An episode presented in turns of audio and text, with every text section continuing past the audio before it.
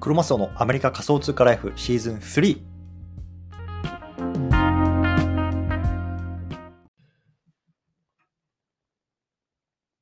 はい。じゃあ今日も毎日スペース始めていきたいと思います。よろしくお願いします。2月の12日ですね、日曜日。はい。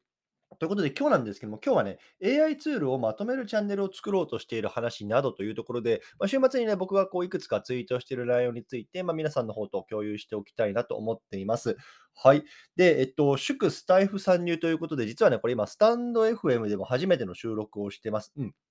なので、まあ、ちょっとそのあたりの経緯なんかも含めて話していきたいなと思いますので、よろしくお願いいたします。はい、ということでね、簡単に自己紹介だけさせてください。僕は今アメリカの方に住んでます。普通に会社員として働いてるんですけども、その傍らね、まあ、Twitter とか、ポッドキャストとか、あとはメルマガなんかを通じて、ま、海外の Web3 とか NFT とか、最近 AI の情報なんかもね、発信してますので、興味がある方はぜひフォローしてみてください。というところで、えっと、今日はね、AI ツールをまとめているチャンネルを作ろうなどを作ろうとしている話などというところでいろいろ話していきたいんですけれども、えっと、冒頭で言ったね、ちょっとスタンド FM っていうプラットフォームで撮ってるという話を少ししていきたいと思います。うん。で今ね、僕、ちょっと自分自身を見ていて、もうめちゃめちゃコードにつながれてるなっていう感じなんですけども、これ実はね、今3つのプラットフォームで撮ってるんですよ。3つのプラットフォーム。で1つ目は、この今皆さん聞いて、生で聞いてもらってるツイッターのスペースでしょ、うん、これに一つあのイヤホンつないでるんですね、コードのやつ。うん、で、あの、まあ、僕は、えっと、実は基本的に録音するとき、基本的にコードを使うようにしてるんですよ。っていうのは、やっぱりあの、普通に音楽聴いて走ったりとかするときっていうのは、えっと、コードがない普通なんだろうな、えっと、Bluetooth で飛ぶようなやつ使ってるんですけど、この AirPods ですよ。AirPods か。AirPods 使ってるんですけど、やっぱり録音ってなるとね、どうしても AirPods 音がこもるんですよ。そうなので、どっちかっていうと、もう直接こうデバイスとつながれてるコード、まあ、僕が使ってるのは普通にあの iPhone とか iPad を買った時についてるあのデフォルトのやつですけども、あれはこの収録の時だけ使ってるんですね。うん。で、まあいや、それ置いといて、で、僕、片耳にまずこの、えっと、スペースのやつ挿してるんですよ。で、もう片方の耳に iPad につながれてるコード挿してるんですね。で、iPad で何やってるかっていうと、iPad でスタンド FM 撮ってるんですよ。うん。だから、右耳でスペース。で、左耳で、えっと、スタンド F のコードをつないで今撮ってますと。で、もう一個上から、あの、えっと、ヘッドセットしてるんですね。で、このヘッドセット何につながってるかっていうと、あの、PC と接続してるマイクにつながってるんですよ。うん、僕はこの、あの、 Yeti、Blue Yeti っていうね、あの、この、なんだろうな、放送とかによく使われるようなマイク使ってるんですけど、これ何に使っあの繋がってるかっていうと、これポアンカーっていうポッドキャストを撮る、あの収録するアプリに繋がってるんですよ。そう。だから僕今3つの媒体で撮ってるんですね。そう。で、これ3つの媒体で撮ると、まあ、スペースの音源も残るし、スタンド FM も配信されるし、Apple Podcast、Spotify、ね、Amazon、Google、まあ、このあたりに全て僕の声が配信すると、ね、いうことで、まあ、多分皆さん、自分のお気に入りのプラットフォームいろいろあると思うんですよ。そう。で、 Voicy だけはさ、審査制だからむず無理なんですよ。 Voicy やりたいよ。めちゃめちゃやりたいけど、 Voicy だけは無理っていうことで、あの今このプラットフォームで、まあ、新たに始めているというところで、今回ね、あの初めてスタンド FM で撮っているので、もしね、これスタンド FM で聞いている方で、あこいつのあの番組聞いたことねえなっていう方いるかもしれません。はじめまして、黒マスオと申します。うんで、いや実はね、僕もあの、ポッドキャストも 500, 500回ぐらい撮ってるんですよ、過去に。そう、でもこのポッドキャストは Spotify とかそっちでしか聞けないので、概要欄 URL 貼っときますんで、そっちの方でもし過去のやつ興味がある方は聞いてみてください。はい、ということで、ちょっとね、あの、スタンド FM で聞いてくれてる方向けのちょっと 案内を入れとん入れたんですけれども、あの、上の方にね、ちょっと概要欄、えっと、今日話したい内容いくつか載せてます。なので、ちょっとそれを見ながら話していきたいなと思うんですけれども、えっとね、まずは一番右ですね、一番右のツイート。これ何かっていうと、僕皆さんにね、今回、えっと、一つアンケートを取らせてもらったんですよ。うん、で、このアンケートが何かっていうと、皆さんがどんな、えっと、音声プラットフォームを使ってますかっていうアンケートなんですね。うん、で、これ、おとといか、おとといだよね。おとといにやらせてもらったんですけど、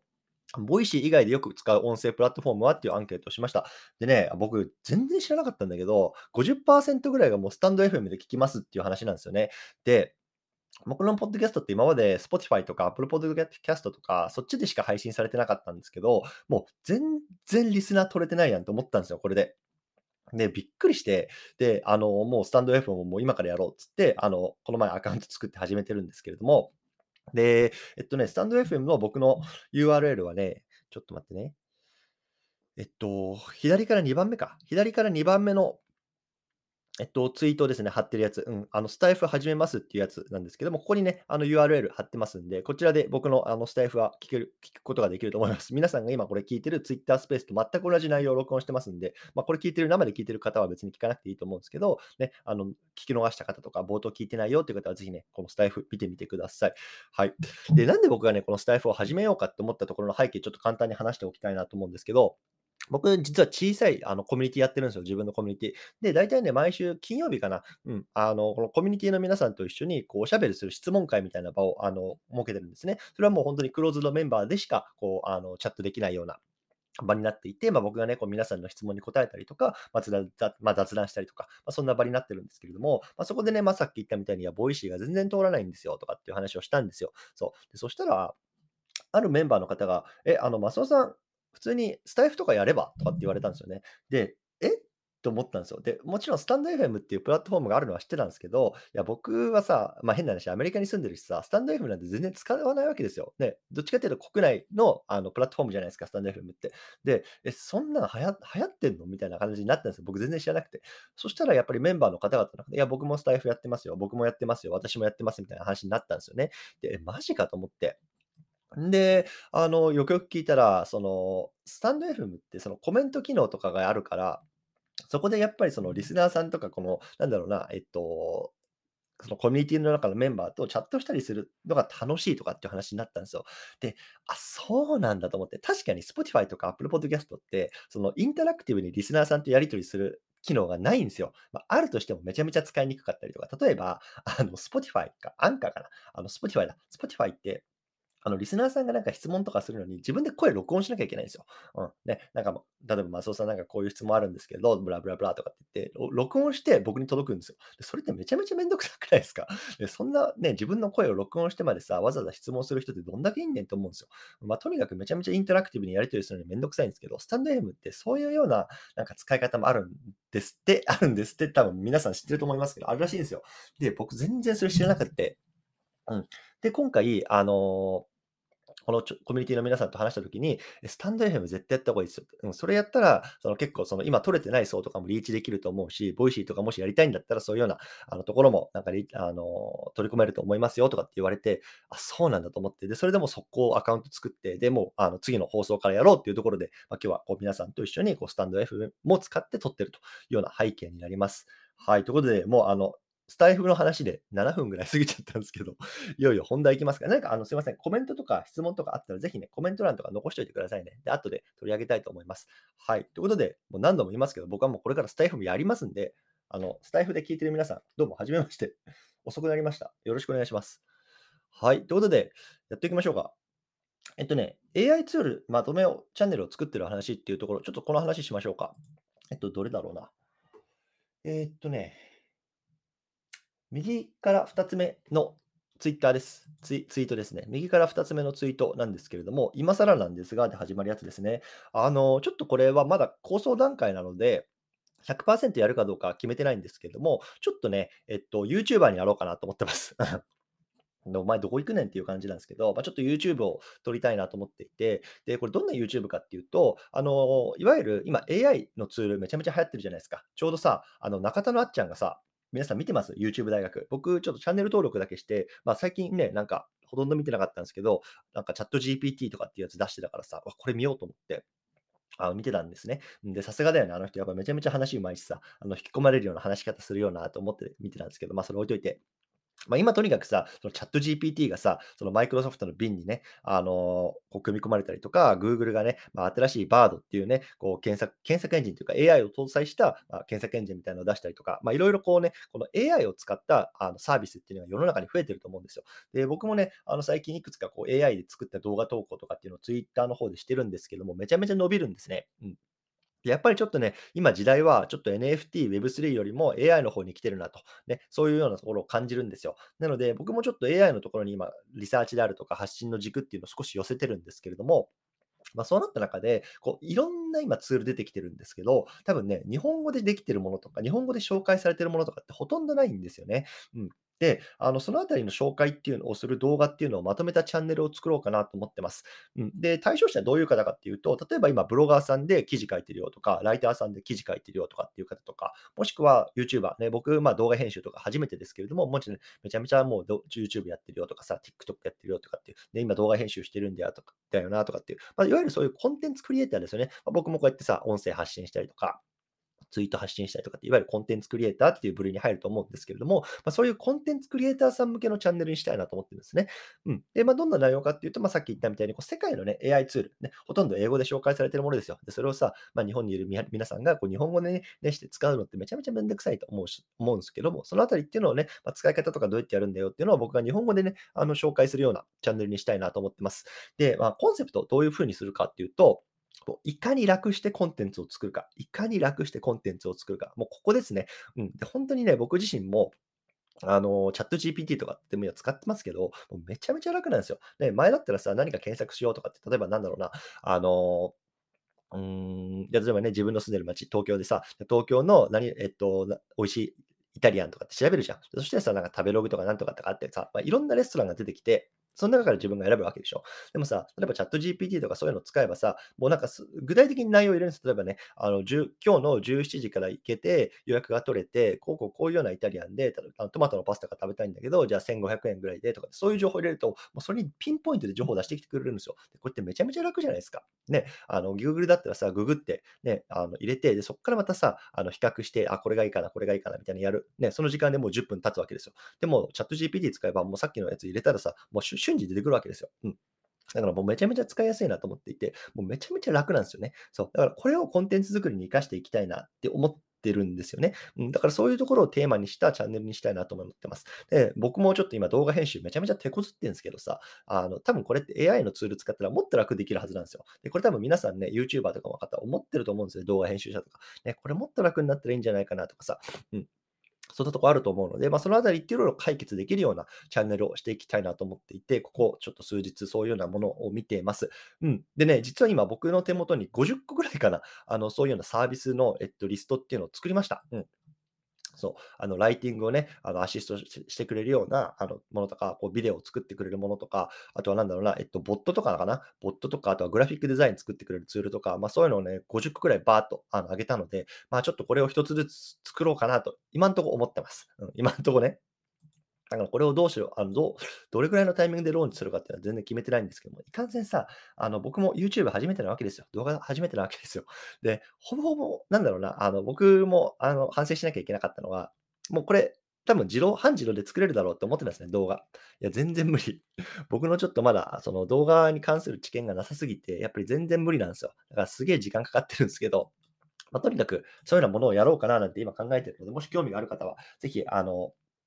追ってみてください。で、えっとね、えっと、このツイートの方の下に少し書いてるんですけど、皆さんにちょっと教えてほしいことがあるんですよ。で、やっぱりさ、僕自身はさ、どっちかというと文字を書くっていうコンテンツをクリエイトのクリエイターなんですよね。SNS、Twitter だったりとか、まあ、あとはポッドキャストもそうか、まあ、音声配信。で、動画を作ったりとかっていうところは全然わかんないんですよね。でさ、もしこれ動画作ってたりとか、もしブロガーとかさんでも全然いいんですけど、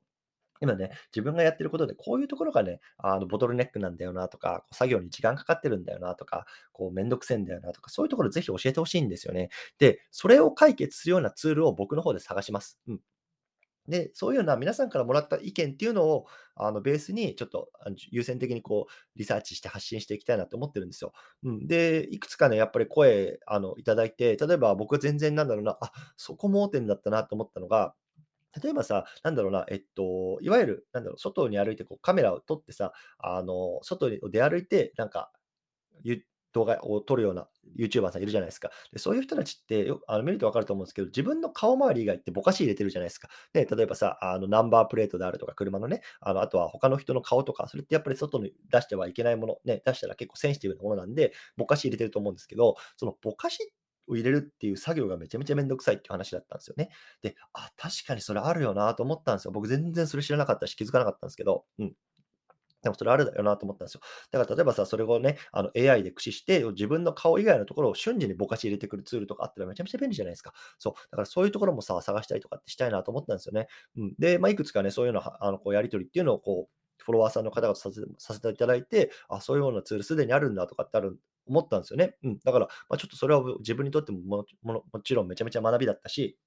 だから僕らこの辺全然気づかないからさ、あの皆さんもね、ぜひこのコメント欄とかに教えてほしいんですよね。こういうところ手こ手こずってんですよねとか、こういうツールあったら便利なんですよねとかって。で、そのリサーチしたりとかっていうところはちょっと僕の方でやらせていただきたいなと思いますので、もしあればね、お願いいたします。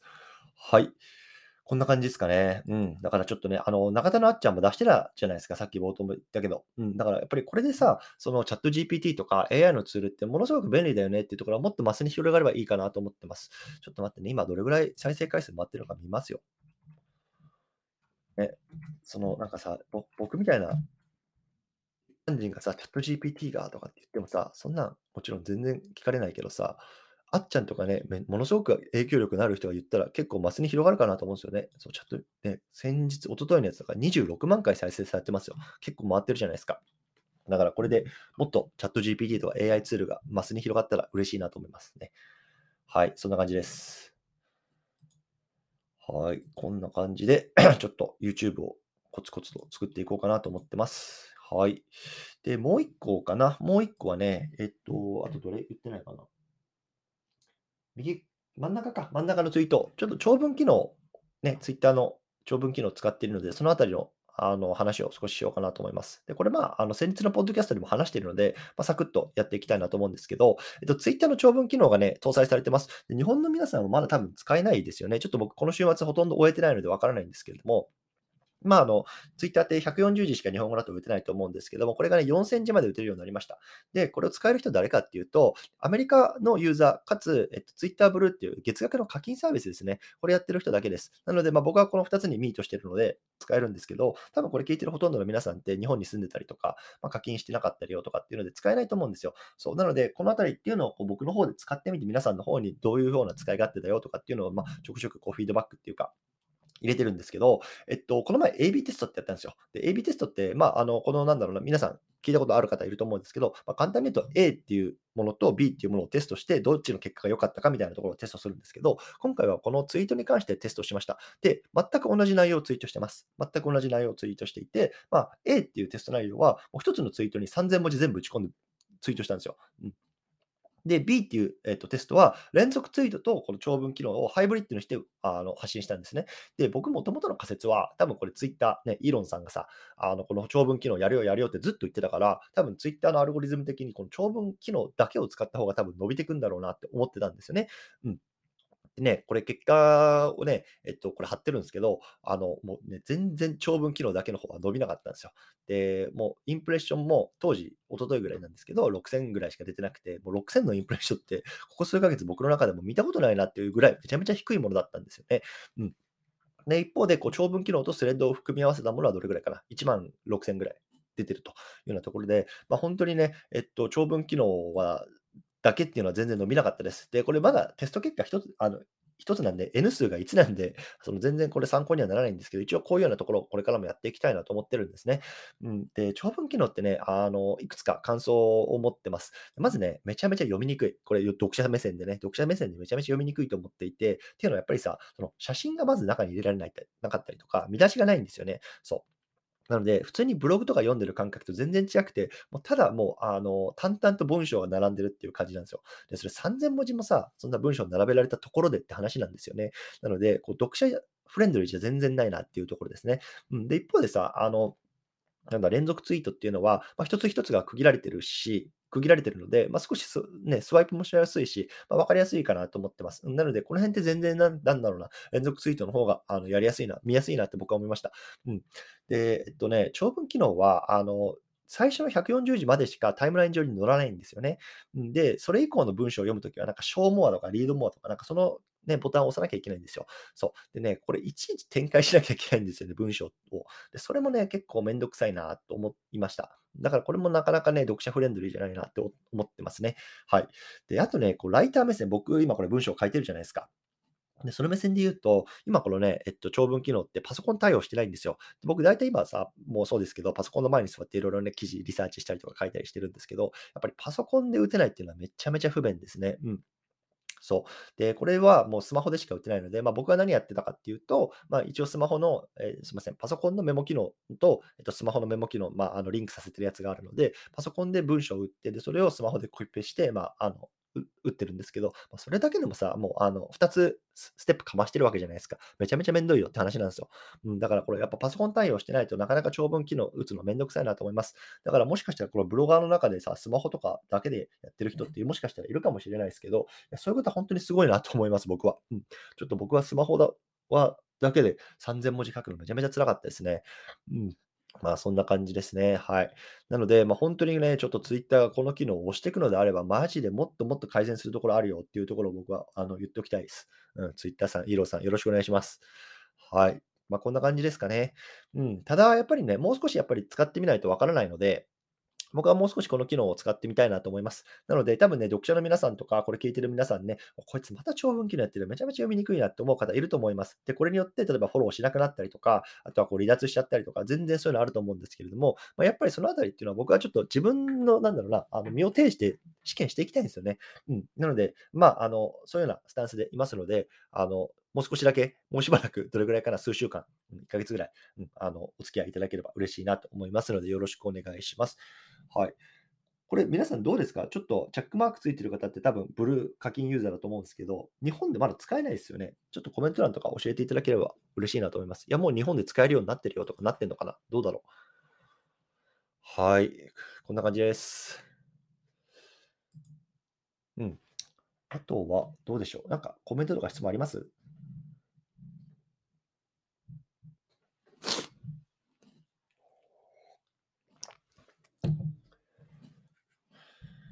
で、あれだね、あの、スタンド FM ってさ、あの、これもアプリでしかできないんですね。これもちょっと不便でさ、僕、ポッドキャストは、あの、編集とかってパソコンでもやってきるんですよ。そう。だから、あの、ね、概要欄とかタイトルとかパソコンでパパーって打ってアップロードできるんですけど、スタンド FM ってパソコンで全然できないよね、これ多分。そう、だからちょっとこれも使いにくいなと思ってるんですけど、うん。はい。そんな感じですね。はい。ということで、えっと、今日はこんな感じなんですけど、で、ちょっと最後告知だけ一つさせてください。えっと、一番左のツイートですね、貼り付けてるんですけど、いよいよ今週の水曜日ですね、マーケターのすけさんっていう方とスペース対談やります。うん。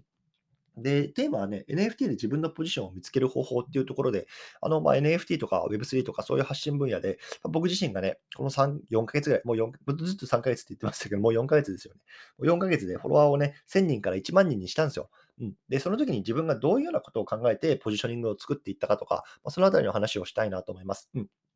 で、変な話、僕が3ヶ月、4ヶ月前か。4ヶ月前に、えっと、作ろうと思って始めたポジション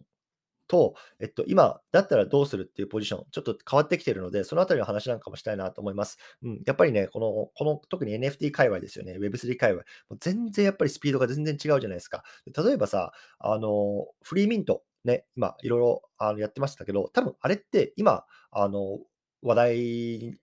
なんだろうな、Twitter とかブログの話題にしても、なかなか伸びないと思うんですよ。でも多分2週間前にその話題を、ね、フリーミンとか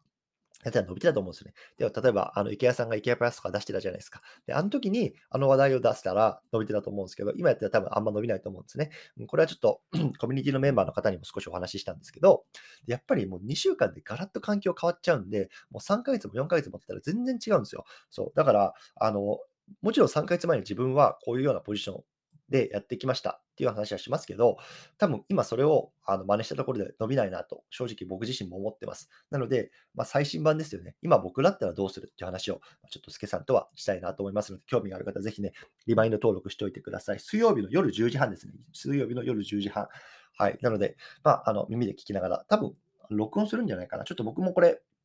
主導してるのが、あの、スケさんの方なので、僕自身はちょっと全然絡め絡んでないんですけど、多分あの録音すると思いますので、もしね、聞けなかった方も、ぜひ録音聞いてみてください。はい。こんな感じです。いや、スタイフ撮ってますよ、スタイフ。いや、スタイフそんな皆さん聞いてるんですか？全然知らなかったよ。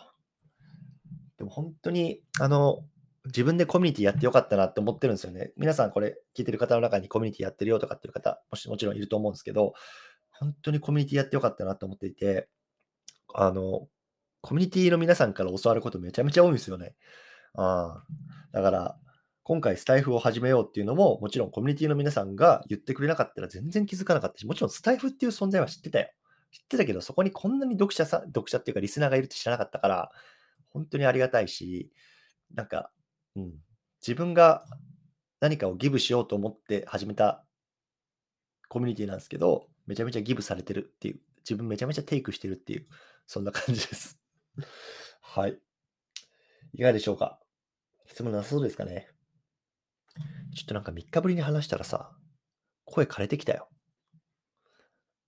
離れが大切です、こういうのは、本当に。2日間ブランクあると、声も枯れますよ。はい、よろしいですかね。大丈夫そうですか？はい。まあ、ちょっと最後雑談なんで、もういいよっていう方は、あの切り上げていただいて大丈夫です。で、実は今日はね、あのスーパーボールっていう、もうアメリカ人が1年で一番熱狂するお祭りの日なんですよ。で、これ何かっていうと、アメリカンフットボールっていうスポーツがあるんですけど、あれのチャンピオンを決める1年に1回のイベントなんですね。で、全米、最近わかんないですけど、本当に50%、60%のあの視聴率を叩き出す、もうめちゃめちゃ化け物あのイベントなんですけど、今日はちょっとそれを友達ん家に見に行こうかなと思ってます。で、すいません。あの、これ結構 NFT とかクリプト界隈にもすごく大きなイベントで、去年とかもコインベースとかあのあたりが広告出してすごく話題になったし、えっと、ハーフタイムショーっていうのが毎年あるんですよね。で、ハーフタイムショーって何かっていうと、前半と後半の、えっと、間に15分だか20分ぐらいのあの時間があるんですけど、そこで、まあ、あの有名なアーティストがショーをやるんですよ。で、毎年ね、あの誰々がやるとかっつってさ、で、一昔前だと、マイケル・ジャクソンの妹、妹だよね。あの、ジャネット・ジャクソンがというのがいるんですけど、あれがね、まあ、ハーフタイムショー中に、まあ、すっぱだかになったんですよ。でさ、あの、さっきも言ったけど、50%、60%の視聴率出るんですよ。でさ、あの、小さい子供からさ、お年寄りまでみんな見てる中でさ、すっぱだかになった画像がボーンって出るわけですよ、全米中に。で、これがめちゃめちゃなんだろうな、あの、もうバッシングになったみたいな、まあ、そういうのもあああるっていう、まあ、ショーなんですけど、えっと、去年はね、えっと、いつも忘れちゃうな。エミネムと、あいつ誰だっけ？今日もうこの前も話したんだけど忘れちゃった。あのとにかくそのクリプト界隈でもめちゃめちゃなんだろうな、BAYC 持ってたりとか、そういうような有名な、みんな BAYC 持ってたから、確かアーティストが、出たアーティストが。そう。で、そういうラッパーたちが出てきて、で、その人たちは全員 BAYC 持ってるから、どっかでそのね、ハーフタイムショーでもこう BAYC が出てくるんじゃないかっていう噂がされてたから、僕もちょっとそれ、もう全然アメフト興味ないんですよ、ぶっちゃけた話。アメフト興味ないんですけど、その BAYC 見たさにずっとテレビテレビにかじりついてたんですけど、まあ、結局出なかったんですね。うん、で、それが去年なんですけど、今年は、えっと、誰？リアーナだっけな？あれ？リアーナだ。ちょっと誰だったかな？えっとね、ちょっと見ますよ。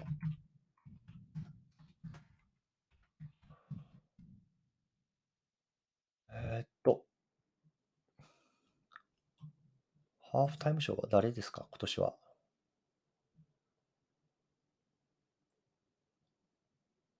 えっと、リアナだよね。うん、リアナ、うん、リアナです。うん、だめちゃめちゃもう、あの、あの、有名なアーティストが今年のハーフタイムショーですね。で、彼女、ちなみにこの前、NFT 出すっていう話してましたね。うん、音楽、音楽 NFT ね。このあたりもちょ,、まあ、ちょっと調べてみてください。うんまあ、とにかく、えっと、そういうようなビッグなイベントなんですけど、今年は、えっと、デジ大学って皆さん追ってますか？もうほぼほぼなんかもうブルーチップに入りつつありますね。デジ大学をやってるリミテッドブレイクっていう会社があるんですけど、あそこが30秒の広告出すんですよ。で、えっと、無料の NFT を配ります。そこで。あの、もちろん全員じゃないよ。あの、当選者。そう。で、それがあるからさ、もう多分 NFT ファンも今今年のこの、あの、スーパーボールっていうのはめちゃめちゃ多分テレビにかじりついてるはずなんですよ。で、いつ出るかわかんないんですよ。とにかくコマーシャルのどこかのタイミングで30秒、リミテッドブレイク社のデジ大学の NFT がフリーミントできますよっていうコマーシャルが出るんですよ。でも僕は今日はそれを見に行きます。うん。多分当たんないと思うけど、多分当たんないと思うけど、今回はそのデジ大学っていうもうほぼほぼブルーチップになりつつある。今、フロアどれぐらいかな ?11 社ぐらいあるんじゃないですか。うん。そういうようなあのやつのコマーシャルが今年のスーパーボールでは出るんで、ちょっと今回は、今日はそれを見に行こうっていう思ってますというような話でございました。はい、すいません。長くなりましたけれども、今日はこんな感じですね。はい、ということで、ちょっともう何度も言いますけれども、この番組は、えっと、スペースでも聞けるし、録音残します。ね、ポッドキャスト、Apple Podcast、Spotify 聞きます。そして今日からは、なんとスタンド F も聞けますんで、ぜひ皆さんのお聞きのあのプラットフォームで聞いてみてくださいというところで、今日この辺りにしたいなと思います。お聞きいただきどうもありがとうございました。失礼します。